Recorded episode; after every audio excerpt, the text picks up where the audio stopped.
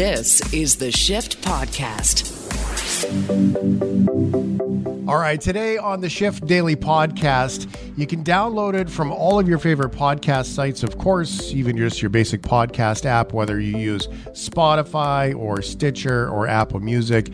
Uh, you bet they'll all be there for you. Check out the podcast. Today, we go back to Ukraine with Mykhailo Zhernakov, who updates us on the war in Ukraine. We dig into Russia's motivations for the conflict at this point and why landmass might not matter to Putin, especially with some of the speeches he's been making recently. The government is considering putting warning messages on individual cigarettes. Do you smoke? And do you think this is a good idea? Would it even matter at this point? Your calls and texts. And are you okay with less charging cords? Well, charging cords in general for your phones, more and more charging cords. All of this and more on the Shift Daily Podcast. Well, good morning. Thank you very much for listening to the shift. I appreciate you being here as we have done over 100 days of calling and connecting in Ukraine. Mykhailo Zhernakov, former judge, advocate, all things policy, joins us from Ukraine. Mykhailo, how are you? Uh, hi, Shane. Uh, relatively speaking, well, uh, as always, thank you, and thank you for having me. Well, thank you for taking you? the time. I'm good. Thank you for asking. I, I, appreciate you taking the time to be here with us. Um, you know, speaking to one of your colleagues a few days ago, um, mm-hmm. Mr. Berko, and uh, learning that you know some of the uh, more and more Ukrainians are going back to Kiev, and how exciting that is. I thought that uh, you know for a hundred days. Uh, you with your job as you know founder of DEJURE and all the different things that you get yourself mm-hmm. up to, um, that perhaps um, you know, what are you seeing with Ukrainians going back to Kiev, and and how does that how does that land with you? How does that feel?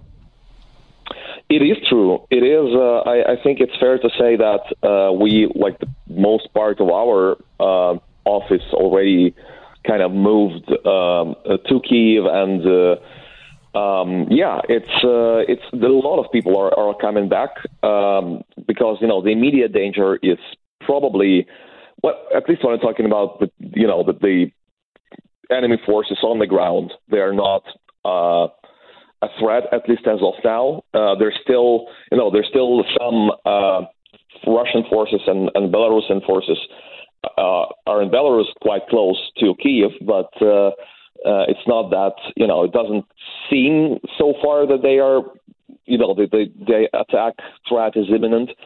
So uh, there's a yeah, there's a lot of people coming back, and I think it's a good sign because you know we we have to continue doing, we have to we have working, we have to continue reviving the economy in order to you know to to win the war and to um, uh, just basically live our normal lives as as much as we can because you know this this will this will last for some more time. It's you know there was a there was a feeling that oh uh, after you know the initial three days of Russia attacking and nobody knew what would happen, and then we saw that we successfully defend, and then we saw that you know the the, the world is helping and we can uh, you know counterattack. Then there was this feeling when we you know oh it's you know a little bit more and we will win everything. No, it's it's it doesn't seem so because you know the, it is it is a very complicated war against. Uh, a big country that is a nuclear power, so we uh, and there's a, there's a lot of nuances and there's a lot of things that are you know that, that still you know it, it's not decided. So we have to we absolutely have to uh, you know understand that this is a, basically a marathon, not not a sprint, and we have to uh, accordingly um, plan resources and, and and do stuff. One of those things that uh, you know, I mean, in 2014, and it's been a long time since Crimea and mm-hmm. all those those things. And I don't want to assert in any way that Ukrainians became complacent, but when this all started, um, you know, many Ukrainians have reportedly said, "Well, we didn't think there was going to actually be like full on, you know, all around the country yeah. kind of war here." And uh, but at the same time, th- I mean, this tug of war with Russia has been going on for a very, very long time. It seems naive to assume that it was going to be done, you know, in two months, three months. Absolutely, absolutely. You're you're right. Well, first of all, uh, the, there was a very significant uh, portion of the population that you know didn't see the war exactly. So yeah, the war is going on for for eight years now, and uh, uh, it just was localized on, on Donbass, and you know, it was never a, an active war in Crimea, but still it was a, a land capture, but by by Russian forces, and uh, but it was that it was you know something far away, and maybe you know who knows what, and you know who's to blame. So there was a there was a portion of the population that thought kind of like this, uh, you know, not not very informed, not very asking themselves what is really going on. But then you know when the when the full-scale invasion started, when the when the rockets, when the missiles uh, and the bombs started, you know, hitting pretty much every town, uh, and, and nobody was uh, safe. Then it suddenly hits everybody, you know, that oh, um, there's a there's a war with Russia. Hello, it's it's been going on. You know, the, the last one has been going on for eight years now, and pretty much if you look at the last 300 years, it maybe maybe we we find 30 or 40 years when we're not warring with Russia or not being occupied by Russia. That's it's like this in Ukrainian history. So it's you know if you know your history, you you you understand that's that's not. First of all, it's been going on pretty much forever. Russia is an imperial country, just denies our existence. Uh, whatever whatever are the you know the arguments against it just don't resonate with them. And uh, of course, they will try and, and, are trying to, you know, basically uh, make us cease to exist. And uh, we see that's why they're so genocidal. And that's why they're they're pretty much, you know, killing everybody and, and or at least a lot of people who are identify uh, as as Ukrainians on the occupied territories and whatnot. So yes, it's it's not gonna it's not gonna end very soon. Now, you with policy and all the things understand this this question, I think, better than than I do, and I, I truly don't understand what's going on. So, the French President Macron is bringing mm-hmm. a couple other leaders to talk to Zelensky. My understanding, and please correct me if I'm wrong, I'm truly trying to figure it out. I don't understand that. It looks like they're trying to say, "Hey, by the way, why don't you just end this and give up a little bit of dirt and call it a day?" I, I don't. It doesn't seem like that is a great idea. Um, but at the same time, it seems like that's the car. Am I understanding that idea that that's what these guys are trying to push from these other countries, or do I have that wildly wrong? Uh, short answer is I do not know.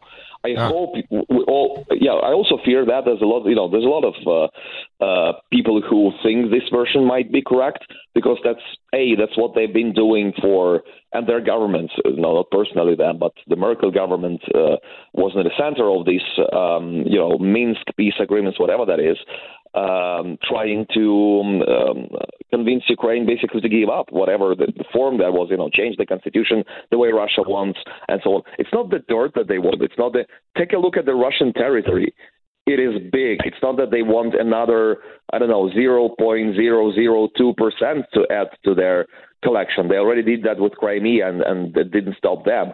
So it's not about the land. It's it's they want us dead. It's as simple as this. And it's I I'm not sure. It's either the inability to understand or the the blindness that is, um, you know, that that that they. Um, deliberately, you know, looking as as we call it through the fingers to do like trying to not notice the the you know really what's going on and what it's all about and, and trying to to have business as usual with Russia because that's the sentiment I suppose is among uh, a lot of European leaders not a lot but but at least you know Germany and France definitely. On one hand they are they declared support for Ukraine and even sent some arms uh, when it, when it when we're talking about France, you know, they take in refugees, for which we're grateful, of course.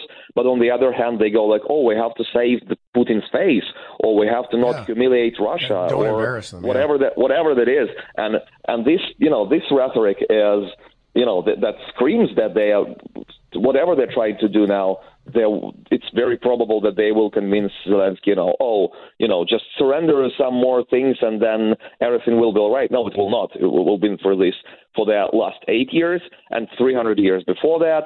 And you know, look at where where, where it's led us.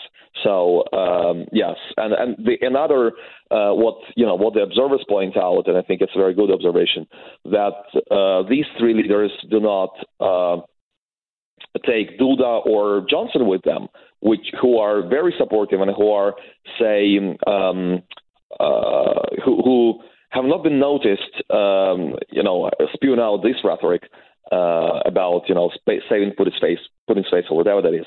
So that's yeah. you know if they, if they wanted to to communicate whatever consolidated European position, you know, first of all, you can't do that without Poland anymore. You know, it's so much shifted to you know Poland is one of the leaders of the European Union, and Poland, Poland is one of the closest friends of Ukraine, and Poland does get us. They understand what it's all about. So if you if you wanted to to show unity, then you would take some of the you know um, I, I don't want to say hardcore pro-Ukrainians. I don't. I want to say those European countries who understand this right and who who understand what what should be done, but they did not. So that's there's a lot of um, say concern about that they will come to do exactly this. Yeah, and it, it it it's you know what it sounds like. It's almost like when you know, you, you with your neighbor and you're telling the guy four or five doors down how the guy should cut his lawn or take care of his house. Like it's like it makes no sense to me and it doesn't add up, especially with a couple of things. And again, you're probably going to know this better than I will. So um, I'll let you speak to it. Is that the essay that Putin wrote a couple of a year or so ago about you know uh, the Soviet Union and what it needs to look like and bring it back together again.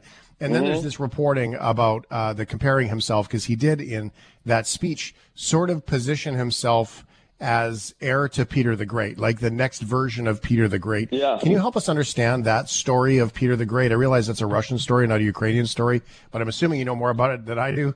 So, um, and, and those, uh, like the expansionist idea of Russia, and then yet you have these other leaders from other countries saying, you know, don't embarrass Russia when he's openly speaking to how he wants to expand the USSR idea again. So, T- yeah. Take that where you, where you want to take it, Mykhailo. I, I, you you know it better than me, and I don't know the story of Peter the Great. So if you can share some insight there too.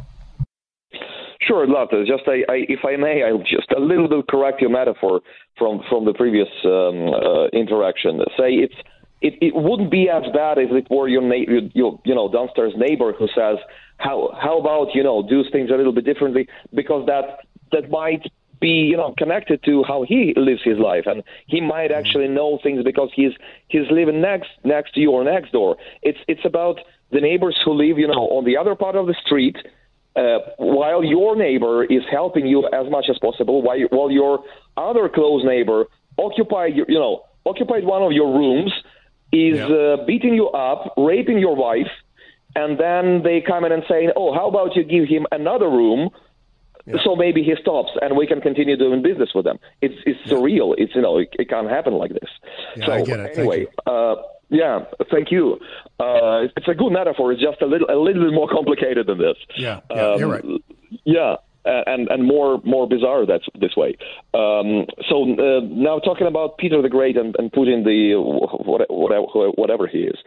Um, yes. Um, so why the comparison? Well, first of all, I think it's not only my thought. Many people think Putin, Putin is delusional, essentially because you know what, what if you have by, by different reports, you know, hundreds of billions of dollars that you stole from uh, your um, uh, country, and um, uh, you know, and otherwise, uh, and and you have you know all the power that you can dream of in your uh, own country, and you know, you start you start thinking about what, how can I what what other things can I achieve and how can I go down in history? And instead of and of course you can you want to compare yourself with the great leaders of the past, which Russia thinks Peter the First uh, is, and in many ways, well, as ugly as, as his policies were also towards Ukraine. Um, but um, he, is uh, one of the things he's famous for in Russia is uh, basically uniting a, a lot of territories and uh, as they call it, um, breaking the window into Europe, basically uh, making Russia from what it was, uh, basically the ancestor or, or the uh, sorry the uh, what do you call it? What's the opposite? The the um, descendant of the um, of the Golden Horde, basically, of the uh, very very Eastern tradition, very very Asian tradition. Uh, he um, in, you know, imposed a lot of European practices, had a lot of exchange with, you know, Germany and other countries, uh, trying to kind of live more like Europe rather than more like Asia. And uh, for, for that, for, for these things, you know, uh, he's he's revered, revered in in in uh, in Russia. But uh, I actually fail to understand it. Maybe I'm not that um, keen or may, maybe not that knowledgeable in history or the you know or the Russian uh, logic, but uh, what, whatever Putin does, he's not making Russia more European. He's doing the opposite because Yeah. you know he's basically Well, modernizing- This policy, he's, yeah. Sorry, I didn't mean to say first of I just want to help you out there. The way that they the way that they described it was that uh, he did it under the disguise of modernizing everything. And there was the stories of Peter the Great where he toured around Europe in disguise trying to learn ideas about how to make things better. And he's comparing himself to this guy that I don't know if Peter the Great was good or bad. I, I don't know the storyline, but I do know that he toured around and said he was going to modernize things. Um, but then, it, which which is to me ironic that he's comparing himself to the guy who's modernizing when he's trying to go backwards in time. And um, Well, exactly. Yeah.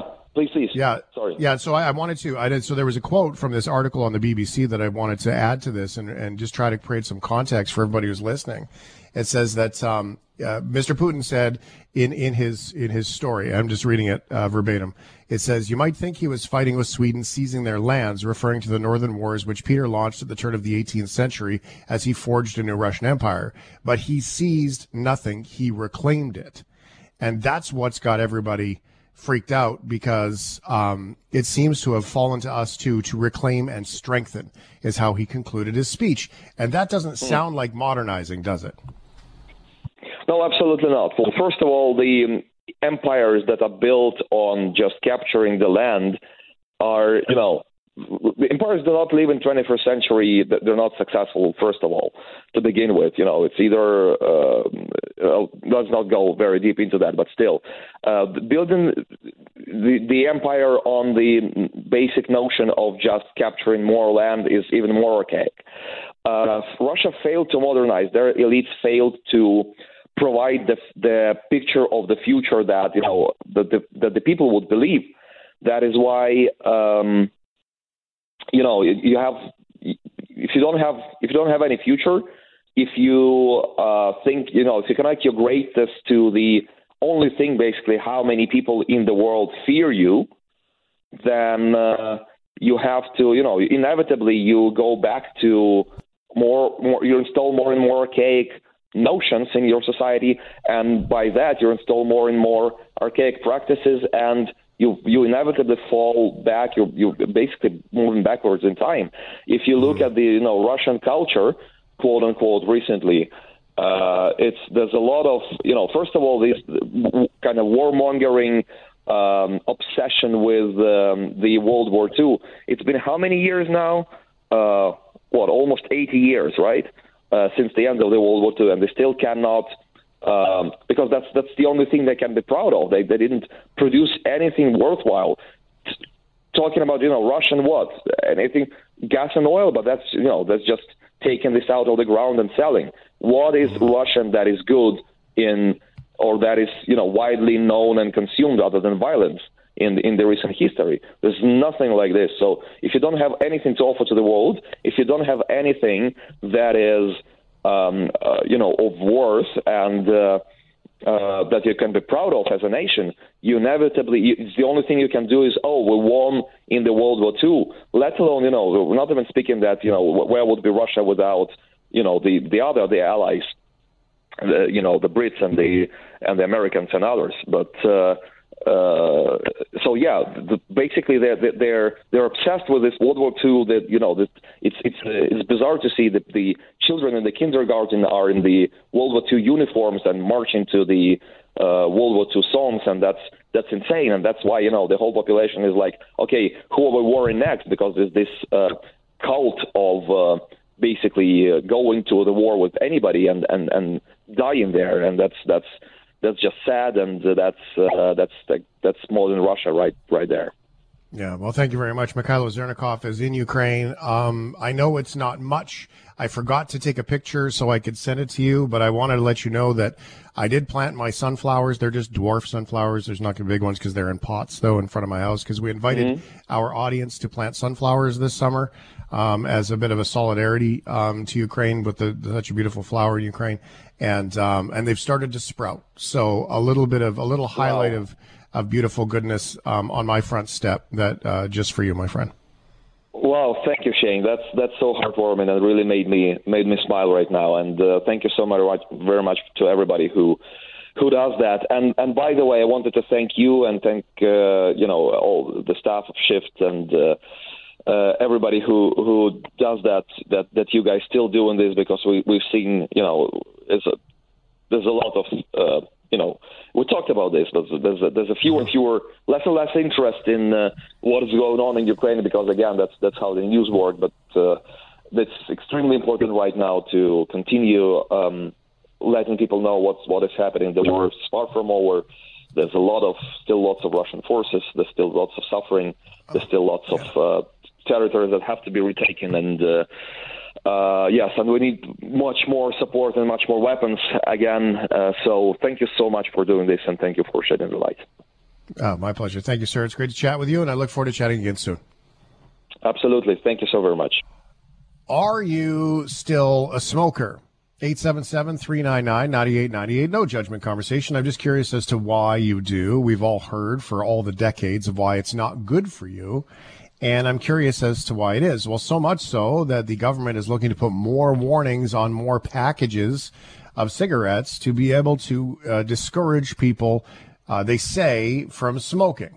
Now, is it going to work or not? Uh, to be determined. So, to reset the conversation so we know what is going on, because if you're a smoker, this is probably some pretty big news.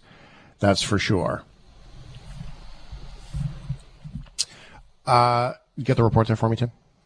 Smoking, 46. You've seen the warning on cigarette boxes, but Canada could soon be the first country in the world to require a warning be printed on every individual cigarette. Adding health warnings on individual tobacco products will help ensure that these essential messages reach people, including the youth, who often access cigarettes one at a time in social situations, sidestepping the information printed on a package. The warnings on cigarette packages started in 2000, but the images haven't been updated in 10 years. And while the exact messaging printed on the cigarettes could change, the current proposal is poison in every puff. Consultations are going to start on Saturday, and the government anticipates changes coming by the second half of 2023. Okay, so poison in every puff. They said on that report that the, the youths, the youths, are uh, usually access cigarettes one at a time. Well, everybody accesses cigarettes one at a time because if you're smoking two at a time, you're either rich or really have a problem. So everybody accesses cigarettes one at a time. This is nothing new, but what they're suggesting is, is that young folks don't buy the pack. They bum a smoke. All right, so Geoffrey Fong, professor of psychology and public health sciences at the University of Waterloo, principal investigator into the International Tobacco Control Policy Evaluation Project, said printing the health hazard warning on each single cigarette greatly extends the exposure of the messaging of the harmfulness of the product. In mathematical terms, the difference is considerable compared to having just the packaging labeled. He explained that for a person who smokes a pack a day, the news measures would mean 58,000 versus 7,300 times of exposure to negative messages a year. Now, do you really think it's going to have an impact on anything to do with smoking if you read it on there? You read a label? Ryan O'Donnell's in Calgary. I'm Shane Hewitt. I'm in Ottawa right now. And uh, Ryan, do you think now? Have you ever smoked cigarettes? Yeah, only I used to when I was like 18, 19. I'd have I would bum a smoke out partying. Never like mm. as a habit. Um, I actually lit one for a friend two weeks ago. It was my mm-hmm. first taste of a cigarette in probably two three years and i was like god this is cool and then i almost immediately vomited so it's like not for me it's not for me Poison in every puff.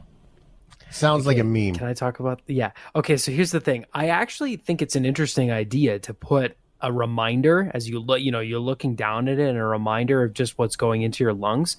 But the problem is that poison and I'm telling you right now, all the millennials, all the Gen Zs, they're going to take an ironic picture and post it on Instagram, going, "Huh, poison every puff, puff away." Like they're going to do that you need to come up with something that's more.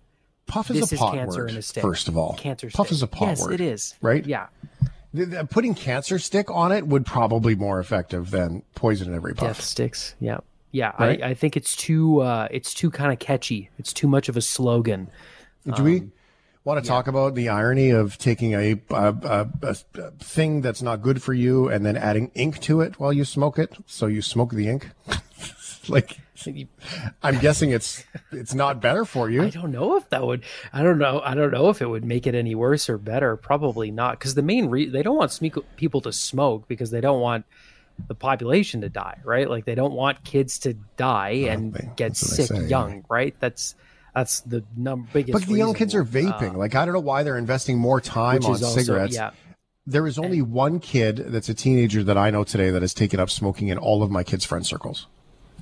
Yeah, I I know a lot of vapors though, and it's funny because uh, one of my friends started vaping and vapes a lot, and uh, he's full on addicted to it. We'll be walking around the mall, and he goes, "I need to go outside.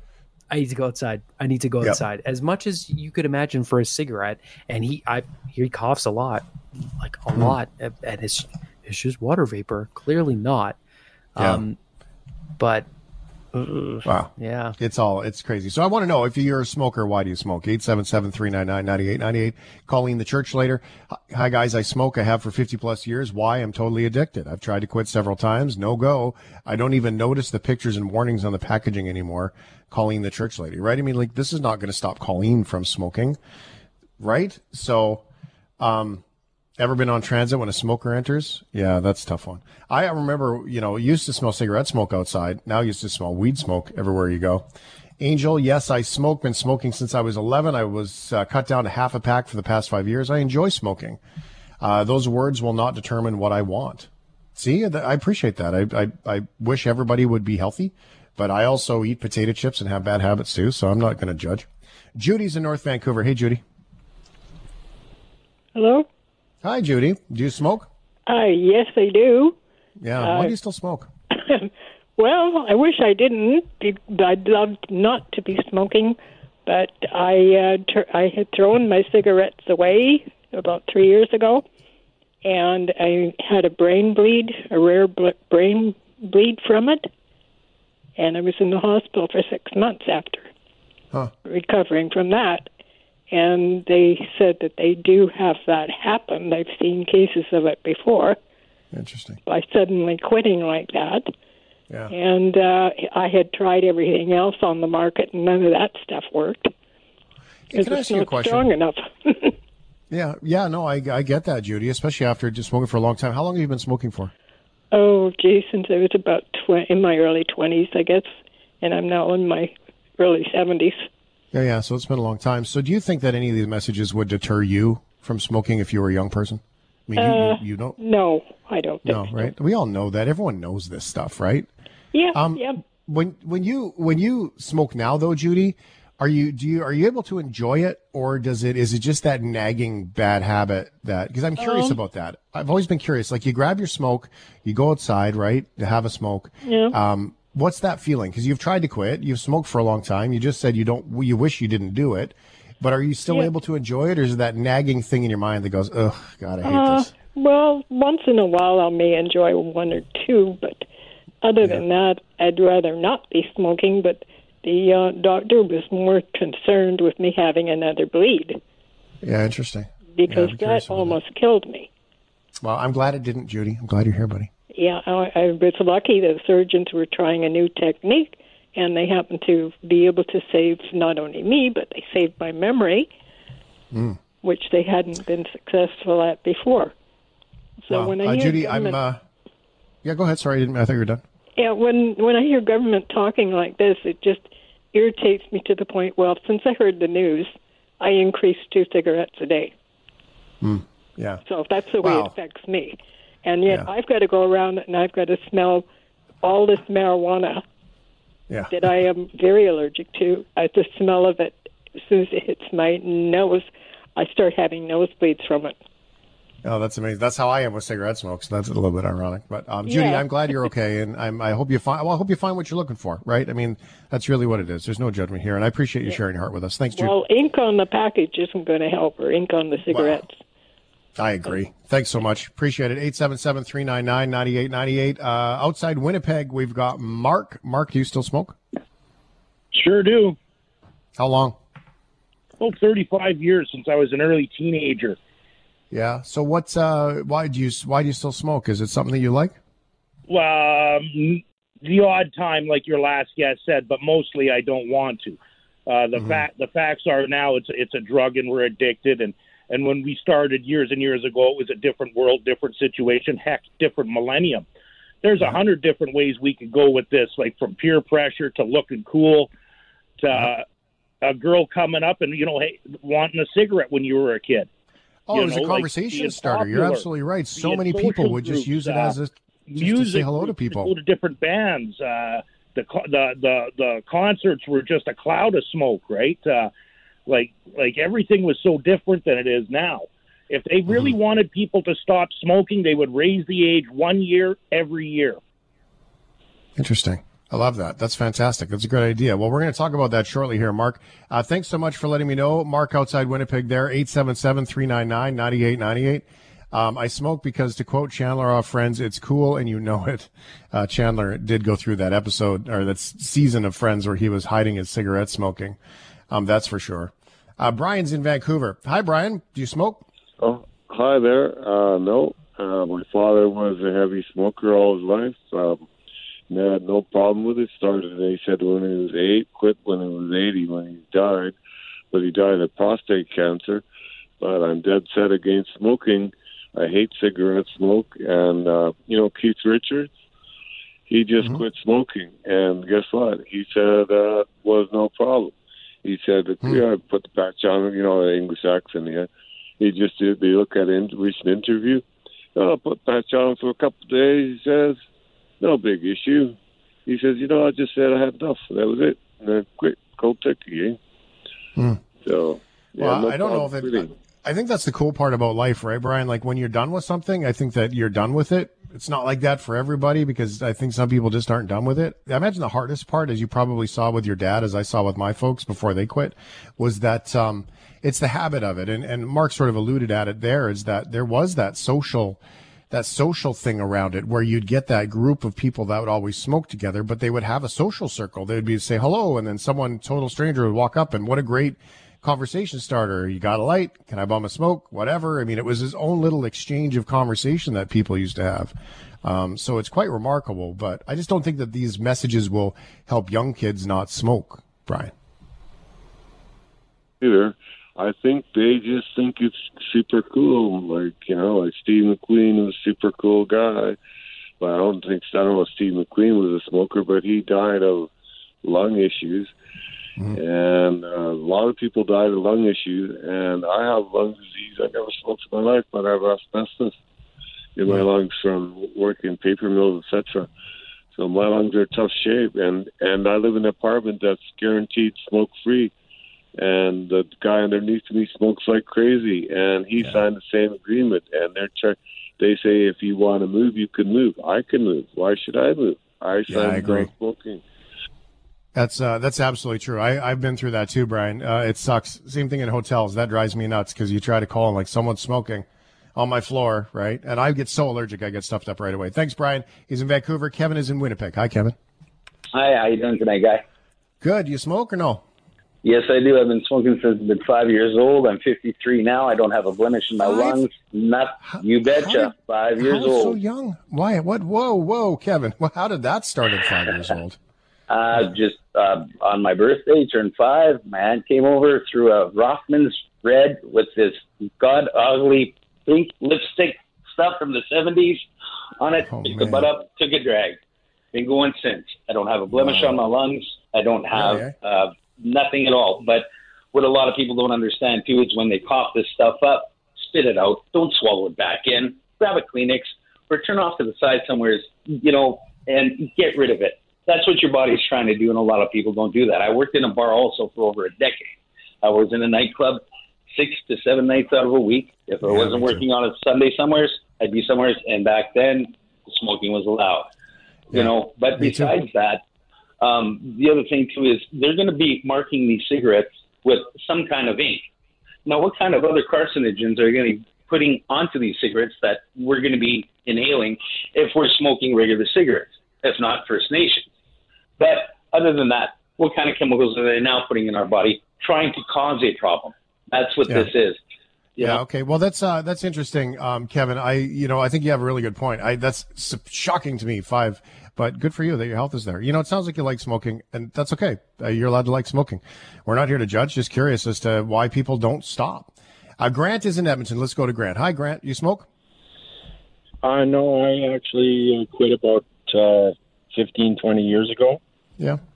Um, the thing I'm astounded by is only our government would, would come up with such a lame idea as putting labels on a on an actual cigarette that the the numbering and lettering or whatever they put on there would have to be so small or so large and so much ink to cover the cigarette. It just it would make the the manufacturing cost prohibitive. It, I mean, it's the dumbest idea I've ever ever heard. We just had a text come in here, uh, Grant, that says, why don't they just spend the money on cancer research like that? And then, you know, I mean, that's interesting. And then plus raising the, the, the age of starting to smoke. I mean, I don't know about you, uh, if you're around any young folks, but vaping is literally everywhere. It's in the schools. It's every day. Someone is vaping in the bathrooms. That's where people go to vape. Why are we spending money on individual cigarettes at this point? Yeah, exactly. I mean, I, It's amazing. I, go to, I go out to pubs and stuff, and there's always, you know, some of my friends. There's, there's always people bumming a smoke from somebody else, and you go outside and stand with them or whatever. They grab a smoke out of the pack, they stick it in their mouth, and they light it. The last flipping thing that anybody's going to do is read the cigarette. Read it. Yeah. Right. Right. Well, we, you know, Yeah, it's funny, Grant. We don't read the, uh, we go on the internet. We don't read anything that we click on. We just click OK and then we move along. So I don't think anybody who's going to bum a smoke, especially after a few drinks, is going to be reading a cigarette either. Thanks for calling, Grant.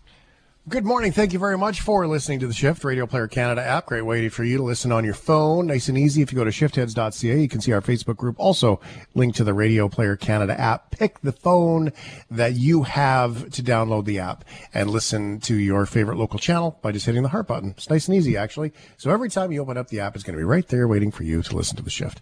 I'm Shane Hewitt. I'm in Ottawa. Ryan O'Donnell is in Calgary. Brendan Kelly has the night off. He's downtown Vancouver, filled in with Tim French here on the shift. And it's time for Are You Okay With? Are you? Are you? Are you? Okay. Okay. Okay. Are you okay with?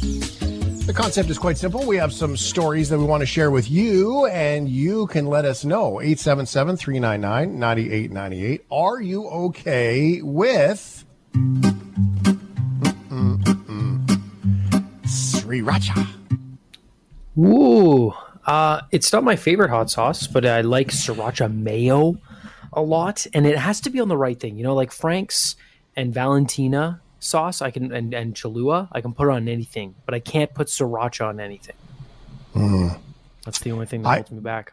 I don't mind it. I quite like it. I agree with you that it's not my favorite. I mean, if it's there, I'll use it. Yeah. Like if you're having like a stir fry or something like that, it does taste pretty good there. But really, when it boils down to it, I don't really like it. It's not my favorite. I've never gone to the grocery store and say, you know what I need? I need a new bottle of sriracha. So I don't understand the hype. I think it just got overhyped. Well, it's incredibly good in Asian dishes, and it is an Asian hot sauce. Like it's just Vietnamese food for me without sriracha is it's like the food is naked. It's just not as good. So Um, it is very popular with its base. I'll put it that way. Ryan eats naked food, but it became so popular they mixed it with everything. It was on everything, and then there was like fast food chains with sriracha burgers and all those things, right? That's right. Oh yeah, that was- fad kind of died. It did. It, it became this really inflamed trend, um, and uh, and then kind of passed passed away, right? Uh, Huy Fong's sriracha sauce is the original brand of sriracha, a chili sauce that originated in Thailand. I do like chili paste though. Uh, very similar, but not like squeezy saucy. It's more, you know, throw it in your food and cook. The production of sriracha sauce begins with the growing of the chilies, and that's a little problem.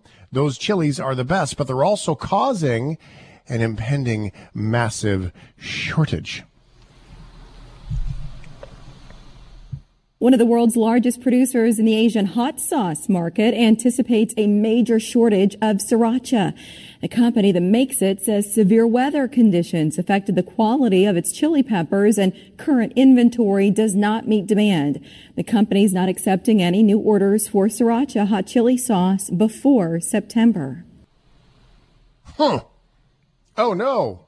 I know a lot of people that are going to be crushed by that news. They that's KMTV3, by the way. It uh, just a shortage, shortage in a time of shortages. So, is what it is. Don't worry. I'm sure that uh, StockX will be selling it with Ryan Sneakers with an opportunity Yes. to make a high profit. Yes, fifty bucks a, a bottle. That sounds about right. If- yeah. Here's some amazing facts that Ryan has assembled about this amazing sauce.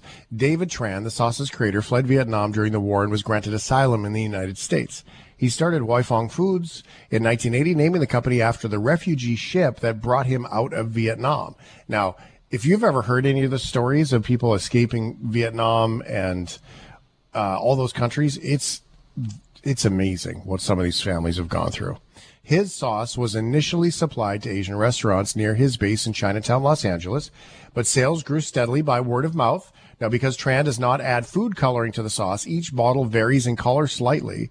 At the beginning of the harvest season, the chilies are greener, therefore the sauce yields a more muted red color. Later in the season, the sauce produced is bright red. I've noticed that actually, that it's a little bit more orangey at times. Yeah, I I never really cared about it or questioned it, but yeah, that's cool. Yeah, It's a interesting. real product, which I like. All right. A shortage of something that is meh in my books. Fair enough. See, Brad's got heartbroken friends, and I'm like, meh. Are you okay with phone cords, cell phone cords, the cords and the phones and the phones and the cords? Are you, do you like that? Well, okay, so the thing is, I hate that we can't just pick one. I have now for my phone, it's a US, so it's USB C, which is the Android port, right? But I have a super fast charger port thingy for it, which works great. But the thing is, it's not like USB C to USB, so I can't plug it into just everything. It's USB C to USB C. So I Mhm. need a very specific charger, and I can't use it with everything. And but it charges really fast, which is great. Yep. And I hate the wireless charging because it charges so slowly. And sure, you just put it on a pad, but you're still have to charge your phone in a location. So the wireless thing, I think, is just not really worth the extra money.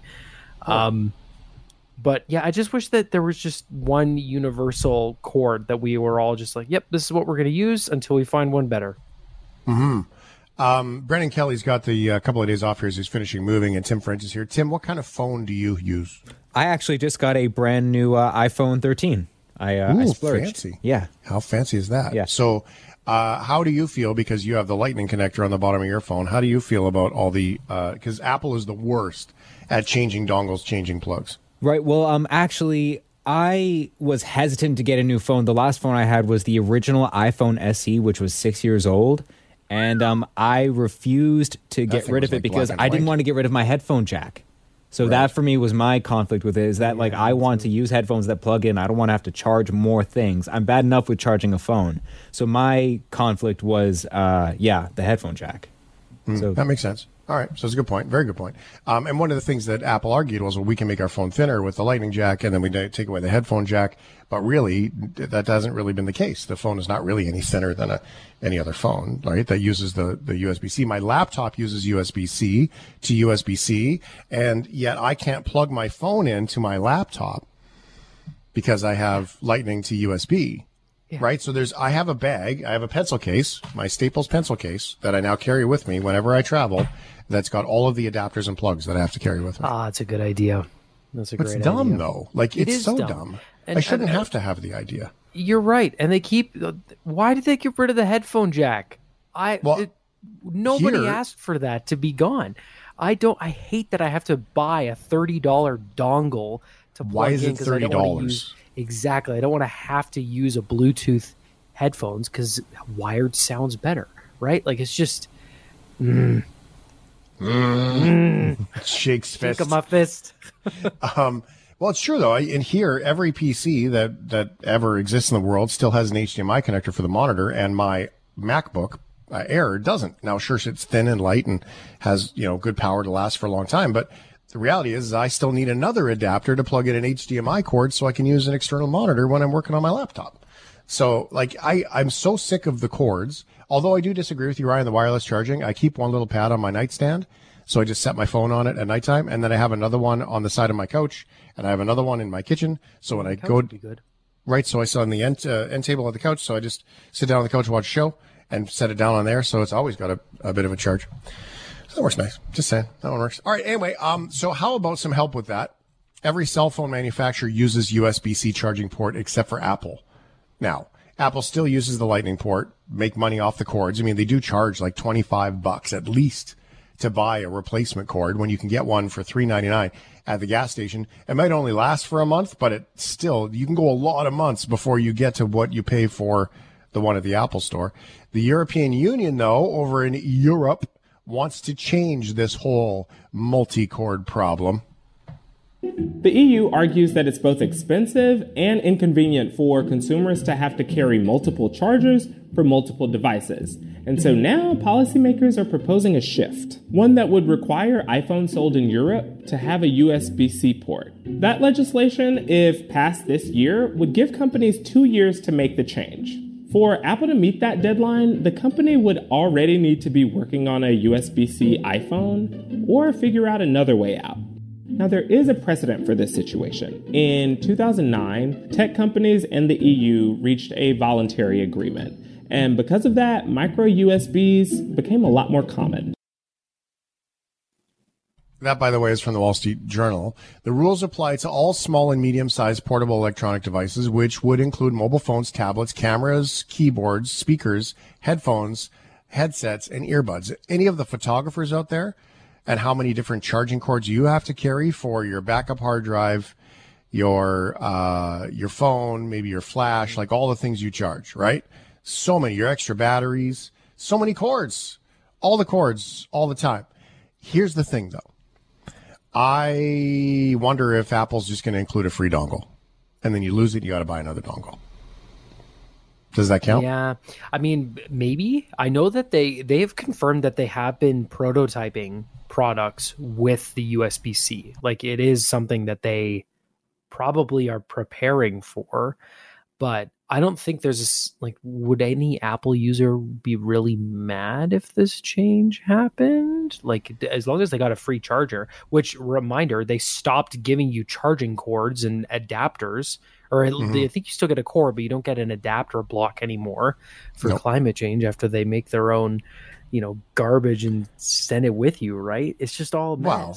That is also a greenwash joke because they oh yeah they give you money. the packaging with the heavy cardboard and all the extra layers of the perfect you know and the you know designed in California or whatever it says on it with the extra heavy cardboard of the box which people save the box so then you can have the box and then your extra heavy super thick paper bag they give it to you to carry out in out of the store so you can walk out and walk through the mall looking like you're fancy and rich with your apple bag. I mean the way we get fooled into this stuff is mind-blowing but they continue to do it and you know what? We continue to buy it so i guess we're the we're the dumb ones right? Throw me into that pile because i here i sit with my my MacBook Air and my iPhone and all the things. Although I have to tell you, my headphones are all USB C, and that's mm-hmm. fantastic. I love that. My, mine are still micro USB. I have like brand new Sennheisers, and they still use micro USB. Oh boy, so stupid. that's so funny. Um, well, I do have to when I travel because my little box thing here that communicates back to the radio station is also one of those micro USBs. Huh. So, yeah. yeah, more cords, just more cords for my little red Staples pencil bag. Got lots of them. Are you okay with Big Makovich? Are you okay with Big Makovich? The Big Makovich. Oh, you like the strong burger? Is that what you're asking? Big Makovich. Well, in Russia, duh, Duh. McDonald's was very popular in Russia, although not with everybody. The traditionalists really hated the USA burger chain when it came in. It was the real sign of the end of the USSR, right? Mm-hmm. And um, industrial, you know, sort of the commercialization of Russia, Americanization of Russia, and the traditionalists in Russia hated the fact that McDonald's was there. McDonald's was there. When McDonald's shut down when the war started, they continued to pay the staff. By the way, now, I'm assuming that's probably ended by now because they officially closed the doors and said, we're out. But they did. They took care of the staff. They took care of their workers, which was quite remarkable. Um, here is an actual ad that McDonald's ran to celebrate their Moscow launch. It was in 1990. A simple smile,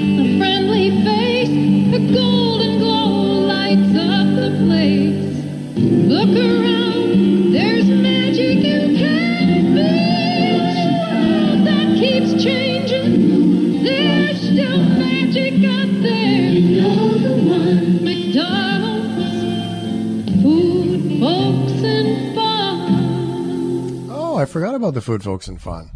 That's terrible, by the way. It's horrible. The ad is literally just pictures of people in Moscow eating McDonald's. That's, that's just yeah. the entire thing for a whole minute. I cut it in half for you. That whole thing mm. is a minute long, and it's it feels like an hour. Hmm.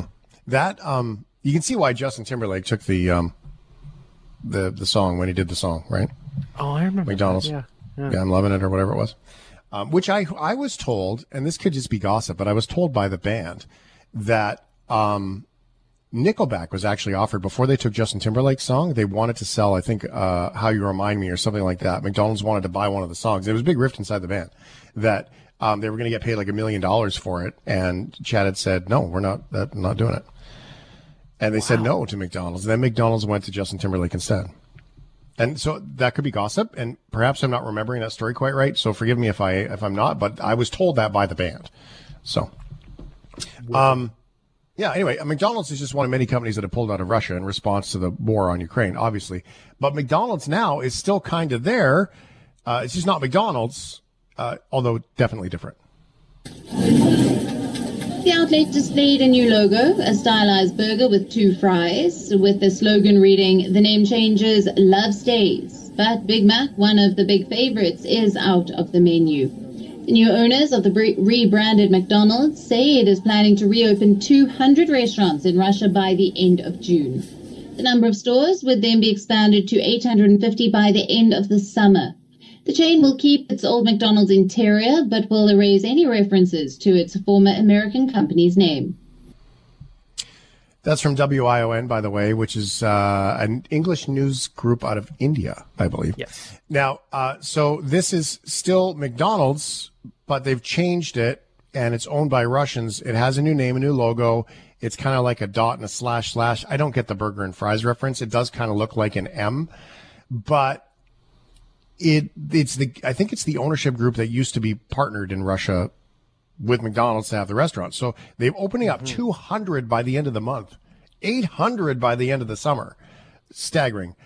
Uh, Vkusno and Toshka is the menu. This is the company. Toshka. Did I get that right? Toshka. I don't, don't, I don't speak Russian. Uh, just like Vkusno and Toshka's menu. It's smaller. It does not have the Big Mac or the McFlurry. Um, a, I'm assuming they're really just trying to not get sued because uh, they could still get sued. I'm sure. I don't know if that even would be a thing now with the war and the who cares that seems to go on in Russia. A double cheeseburger was going for 129 rubles, 284 Canadian, compared with roughly 160 rubles under McDonald's. So when you don't have to pay McDonald's, you can sell things for cheaper, and it looks like they're just trying to win the hearts of becoming the Russian fast food group. Bags and packaging for the Russian burgers are still the same as McDonald's for now. I'm assuming they're probably just using up the old inventory. Yep, it's that's remarkable. exactly it. Thanks for listening to the Shift Podcast. Make sure you subscribe, rate, and review the show and share with anyone you like. Get it on Apple Podcasts, Google Podcasts, Spotify, and CuriousCast.ca.